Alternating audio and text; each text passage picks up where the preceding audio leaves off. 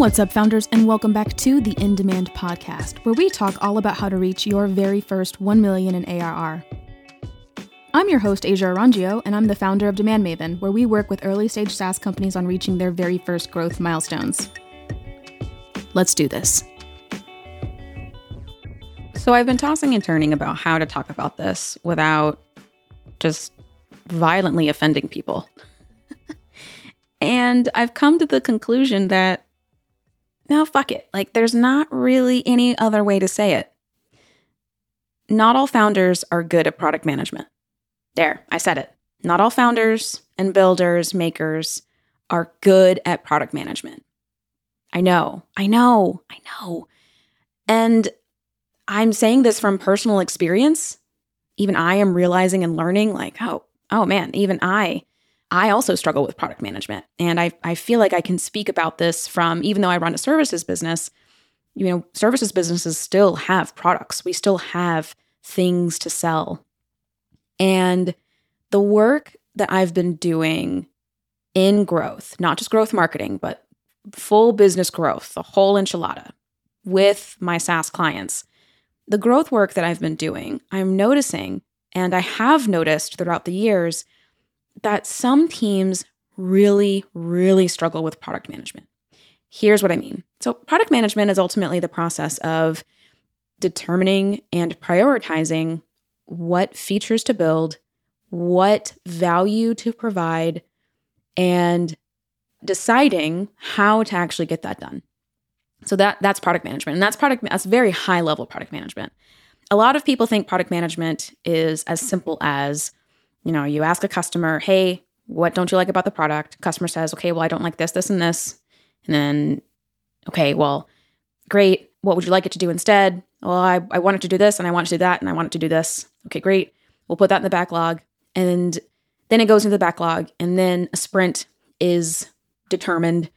And then you look at all your notes and you say, okay, well, these customers wanted these things, these customers wanted these things, and these customers wanted these these things. And then you say, okay, well, what can we do that's really easy that doesn't you know cost a whole lot to do and blah blah blah. And then and then what ends up happening is you plan this two week sprint or four week sprint or whatever it is, and then you go and you build the thing.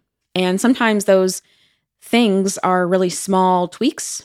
Sometimes they are very large feature builds, like very large expansions in terms of the product. But for the most part, a lot of a lot of founders and teams believe that that's product management. And the more that I've been doing this growth work, the more that I'm realizing, oh, not everyone really truly understands the full breadth and depth of product management. And also, not everyone is good at it. And what I mean by that is not everyone necessarily is clear about what should we build, why should we build it, how does that create value for customers that ultimately generates revenue for the business and also still makes the customer happy. And I think a lot of teams and founders, for better or for worse, believe that product management is order taking. And I'm here to tell you it is not order taking. It's not order taking. It's not this, you know, oh, well, customers have been asking for this, therefore we should build it. And also, if enough customers ask for something, then we should definitely build it. That's not necessarily what product management is all about. Product management is ultimately weighing the uh, it's ultimately weighing the trade-offs between building some type of value for some customers that is ultimately monetizable versus not. And also, too, the way that you build your product ultimately has implications on your go to market strategy. The more that you expand in certain areas, and also the more that you decide not to expand in certain areas, directly impacts your go to market strategy, the customers you're realistically going to be able to serve, and then therefore your total addressable market and if you believe in TAM, SAM, SOM, then your serviceable market, and then so on and so forth. And depending on what you prioritize, some of those things are going to be monetizable, and some of those things are not going to be monetizable ever in a million years.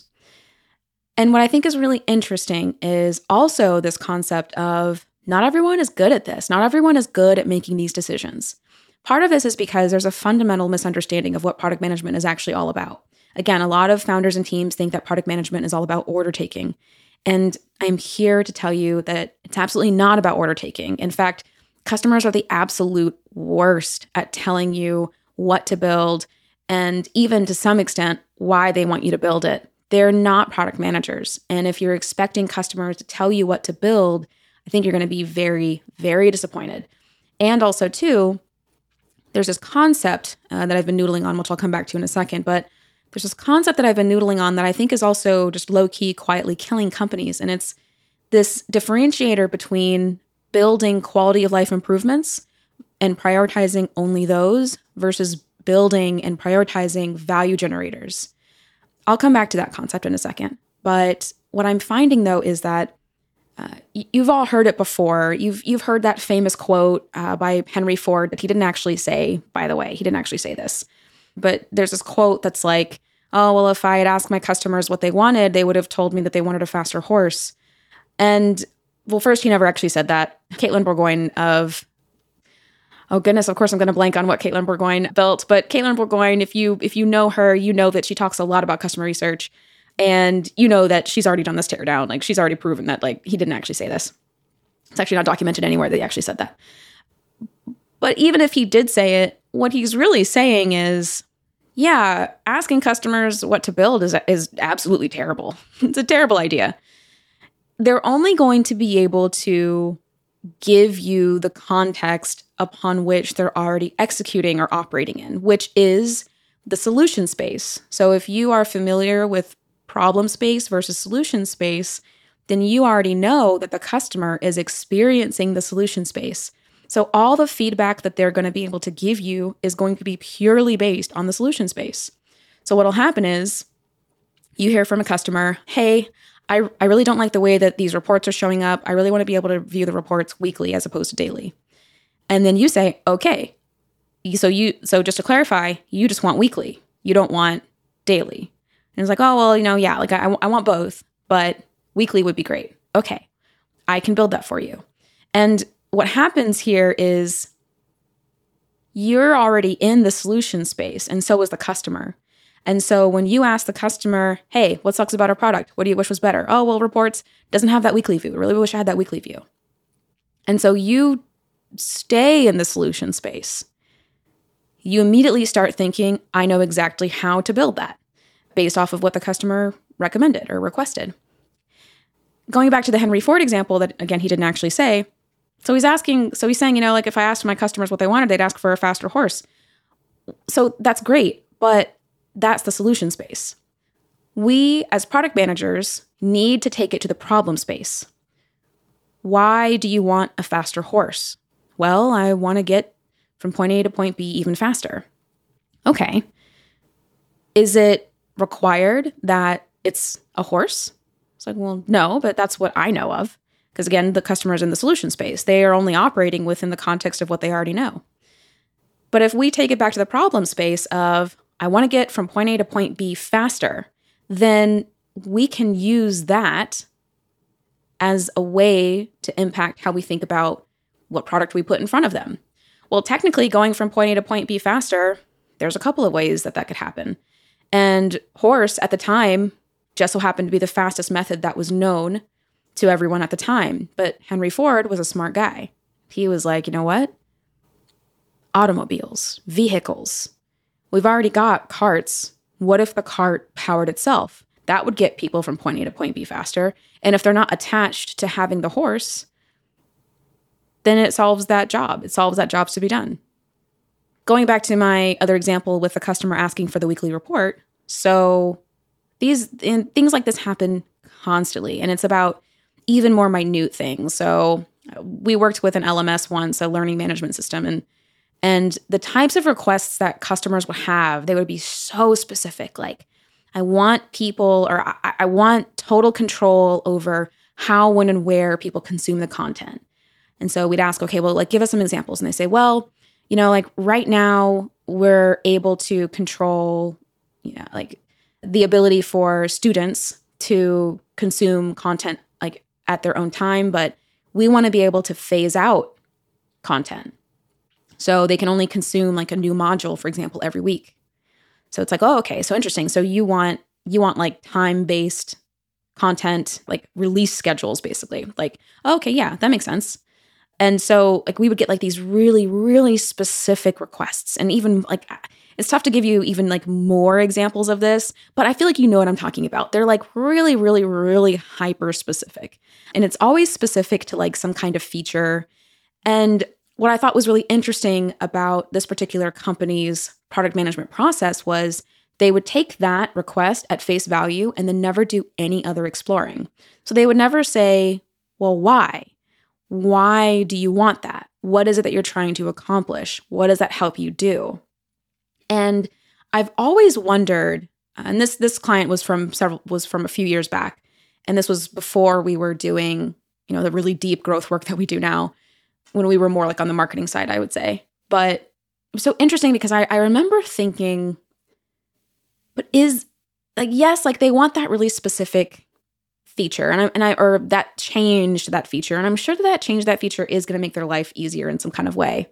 But from a product perspective, from when like from the perspective of someone who is structuring value uh, that, that's what product managers are ultimately doing you are providing shape to value and you're using product as your medium and when you think about providing shape to value and using product as your medium what if that request along with several other requests what if that actually unlocked a whole new set of features not just this little micro change but something that ultimately generated value.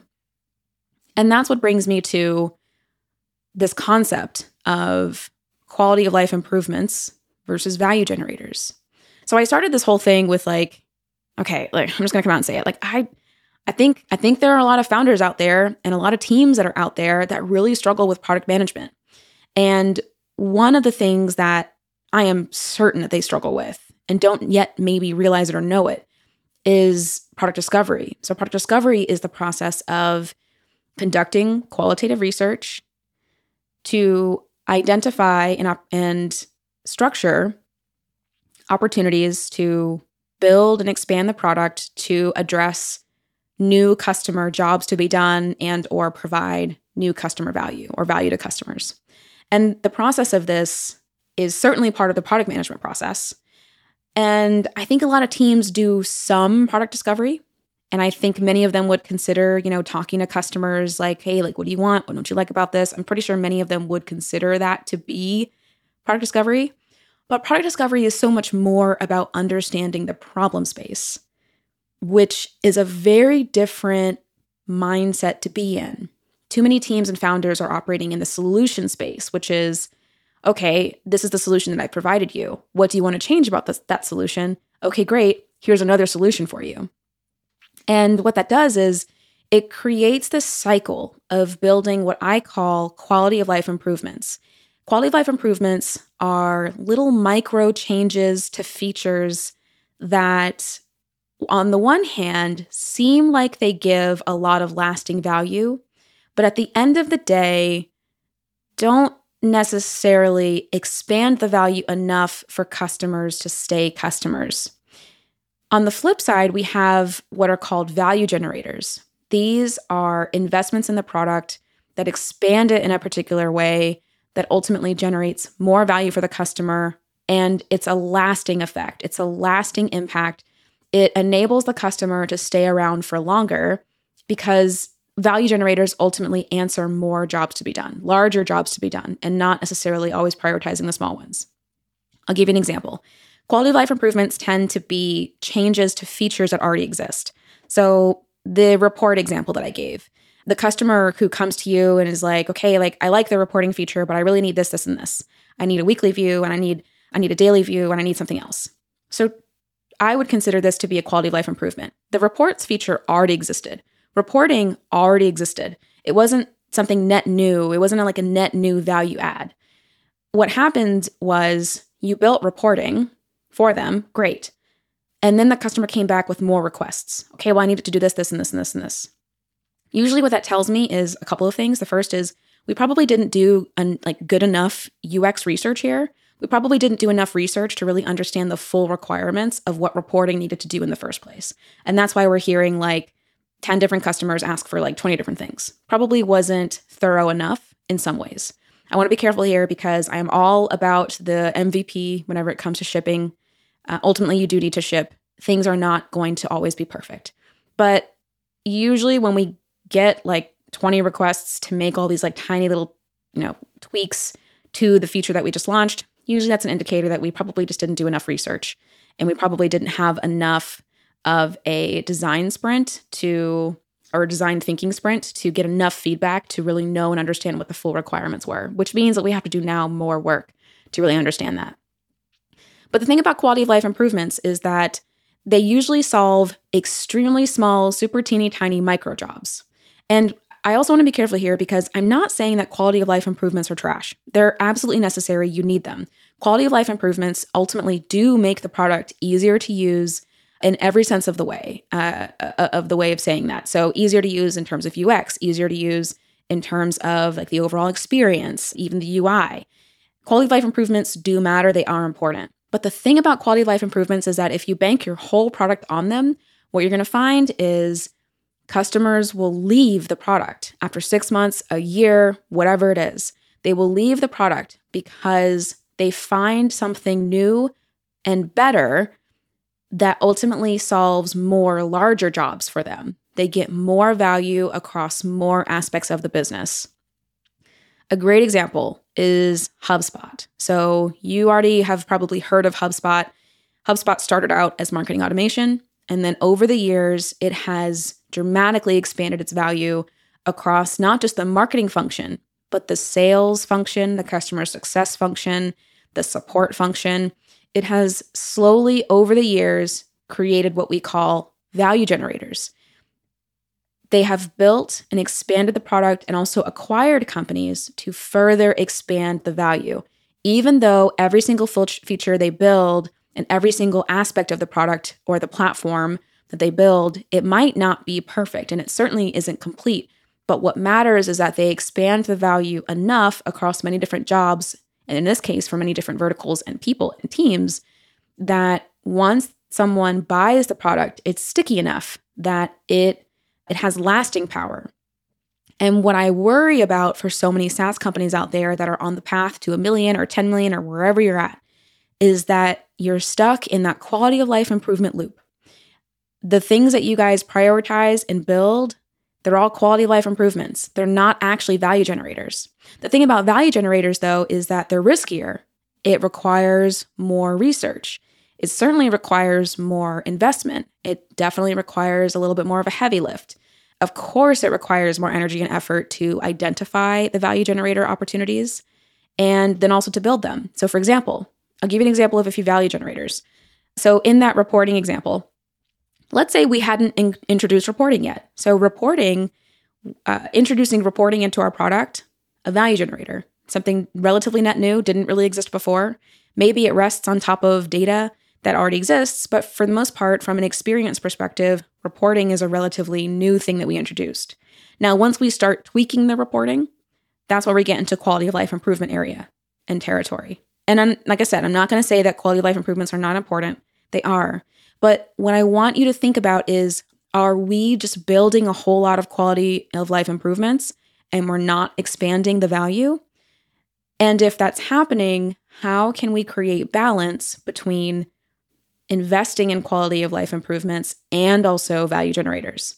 And there isn't like a perfect, you know, split 50-50 or like 80-20. There's there is no perfect split. And I also want to make sure to add the caveat too that bugs are different. So bugs are their own category. Bugs are you know, like you have this intention or desired outcome for a particular feature set, you build it, doesn't work, doesn't work as intended at all, it's a bug.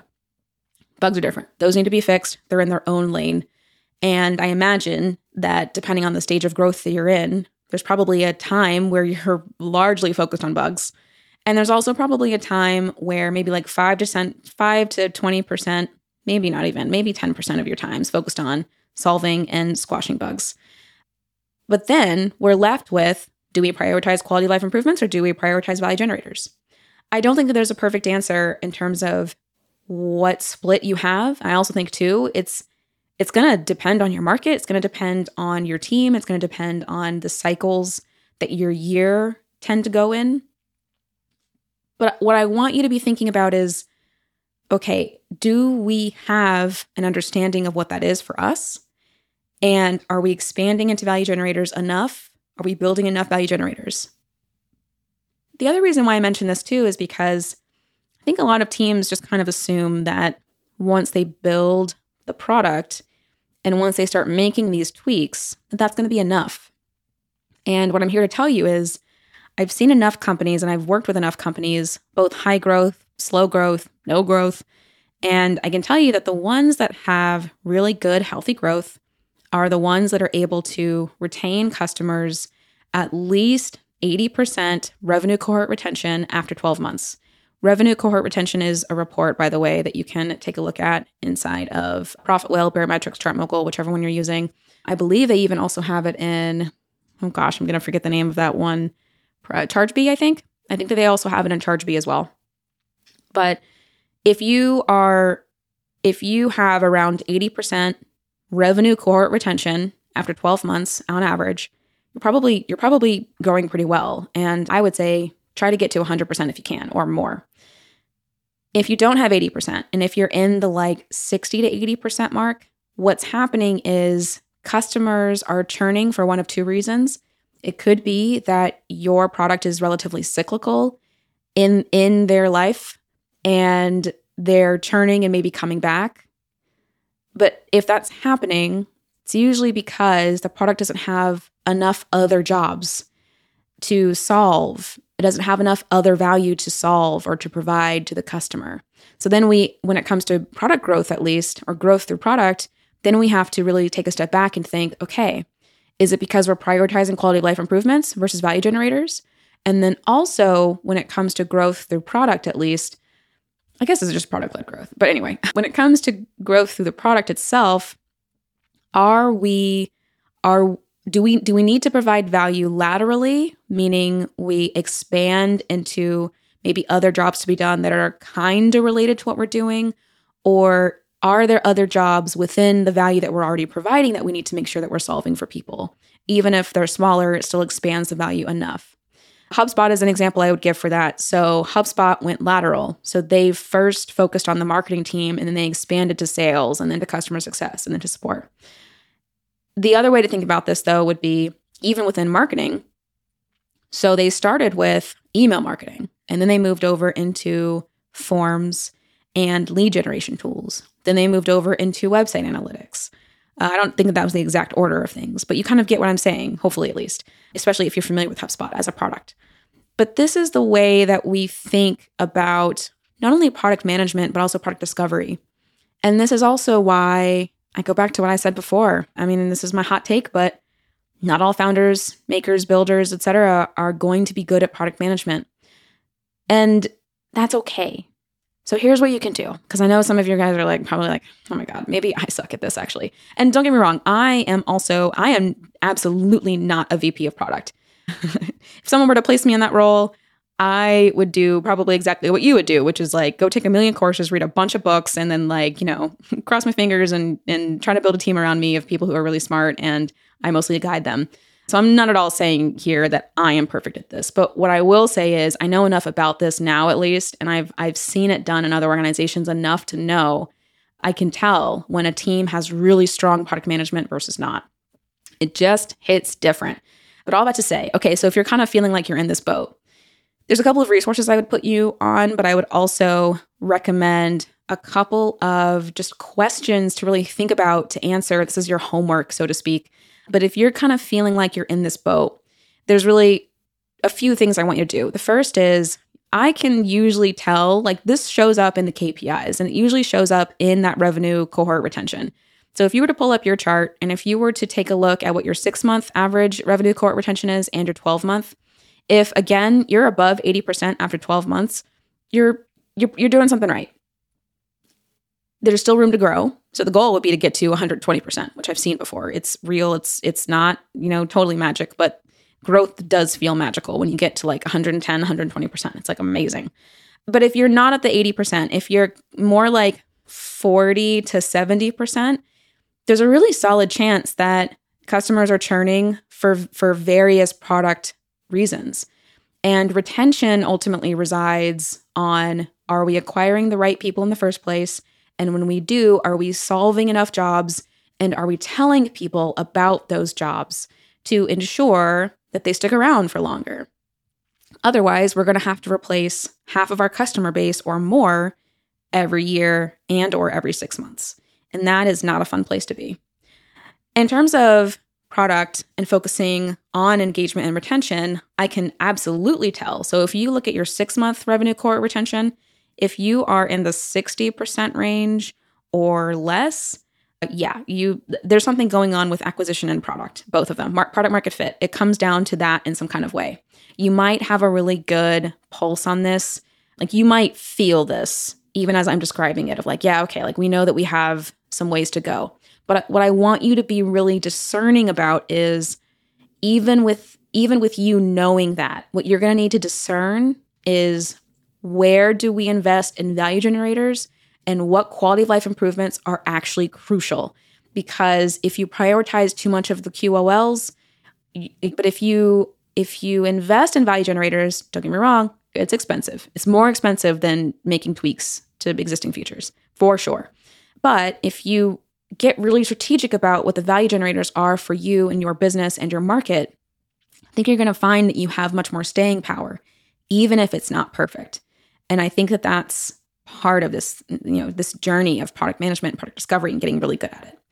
The second thing I I want you to do is I want you to take a step back and really think about where you might be at in terms of your product management journey. Are you a beginner? Uh, you are you maybe more advanced? If so, then there's a couple of resources that you can potentially leverage. I actually signed up for Reforge and a few of their product management classes, and I have to say, probably the so probably some of the best content I think I've seen about product management. The only other two that I would recommend would be only other two books I should say I would recommend would be Continuous Discovery Habits by Teresa Torres, of course, and or no, excuse me. No, yeah, I believe that's right. And then Escaping the Build Trap by Melissa Perri. Those are the two books that I recommend to pretty much everyone doing product management in any capacity, even if you're a founder, even if you're a one person solo team. I promise you, they are still going to be valuable resources no matter what size you're at because we want to escape the build trap. That's exactly the cycle that we're on.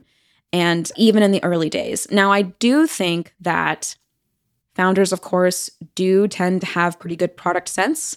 It's a term that a lot of product managers will use to communicate the natural intuition that comes with what to build. That is something I do want to still honor and pay respect to, with, however, the caveat of getting data to actually validate that product sense because nothing is more powerful than a hypothesis that you can relatively prove to be somewhat true, at least to the best of your abilities. And then, so I think the last thing is talking, like actually really talking to experienced product managers. If you are a founder, and also if you are a product leader in your own organization, talking to more executive level or more experienced product managers. I mean, there are tons of product communities out there I really do fundamentally believe that if you spent time talking to other VPs of product, heads of product, product leaders, I think you'll start to see maybe where your gaps are. And that will help you discern okay, here's what I need to invest in in myself. And also, when I when I hire, I want to hire someone like this. I was working with a founder, still working with this founder actually. We've been working together for a very long time, and I'll never forget he was doing product management his on you know by himself for several years and then when he hired his head of product it was like it was like clouds parted and suddenly he was able to see for the first time just what great product management looked like and it was so cool to observe this in real time both like in slow motion and also at the speed of light because that's what startups feel like sometimes but it was just it was so rewarding and very, very interesting to see him kind of have the epiphany of, oh my God, I've not been doing this well this whole time. I can't imagine what it would have been like if we had hired this person sooner or if this founder had invested in those skills earlier. So I'm here from the future to tell you that you have the power to change this now. Uh, I'm telling you all of this to do a little bit of your own self reflection of Is this something that you need to get better at? Um, if you can't hire a head of product anytime soon, otherwise, can can you hire someone? Does that make sense to hire someone who can lead product who has these skills? Because I can tell you that really good product management and product discovery I really do fundamentally believe it's part of what separates really high growth companies from those that are struggling a lot with growth. Growth ultimately comes from customers saying yes to the product, continuing to say yes to the product, and then when other people say, Hey, do you recommend that product? The customer still says yes. And that can only happen with product that creates immense value to the customer. It doesn't even have to be great plenty of products out there that have, you know, they make billions in revenue. I'm thinking of Salesforce, for example. I don't know a single person that loves Salesforce, but does it provide business value? A hundred percent. So all that to say, it doesn't have to be perfect. But what it does have to do is it has to provide immense value and more value than the up and coming software out there that will eventually compete with you, even if you believe that you're ahead. Okay. Thank you so much for entertaining this conversation today. I know I came out with a spicy one at the beginning. But you if you know me, you know I say it with love, I say it with kindness, and I say it with the hopefully the encouragement to take a step back and and think about how like where are you at in your product management journey? Where can you get better? What are some things that you do that uh, you know are like you can trust that process? And what are maybe some parts of your product management process that mm, need, needs a little bit of work? Think about your quality of life improvements and then also your value generators when you think about your roadmap your backlog whatever it is. Thank you so much again for listening. I'm also testing this i'm, I'm writing a newsletter. I actually don't know if i've if i've told y'all yet but i'm writing a newsletter. It's called the work and it's over on substack. Uh, if you follow me on linkedin you'll see me post about the work there but demandmaven.substack.com, this is where I'm publishing every week not only these thoughts, but also real examples of the work. And I've got some really fun stuff coming up everything from how do we map opportunities related to jobs and how do we see where our product fits and where we might want to expand. And yeah, I mean, there's just like artifacts and deliverables that I want to share with you guys. Of course, anonymized, privatized, all the things. Uh, but if you join me over there, would love to, would love to have you over there if, if you want. Um, no pressure though. Okay, thanks again for listening. I hope this was helpful. I hope it unlocked something for you. And again, saying it all with love. But yeah, I, I I'd love to continue on this journey of learning more about product management and product discovery with you. I can tell you that we have we actually do have a lot of experience conducting product discovery for clients and then seeing them use it and turn it into product is really, really cool. But anyway, I digress. Thanks again, y'all, and we'll catch each other soon. Bye. As always, thank you so much for spending this time with me. To learn more about how to reach your growth goals for your SaaS business, head on over to demandmaven.io. You'll find all kinds of free resources, articles, and content. Don't forget to subscribe if you haven't already, and I'll see you on the next one.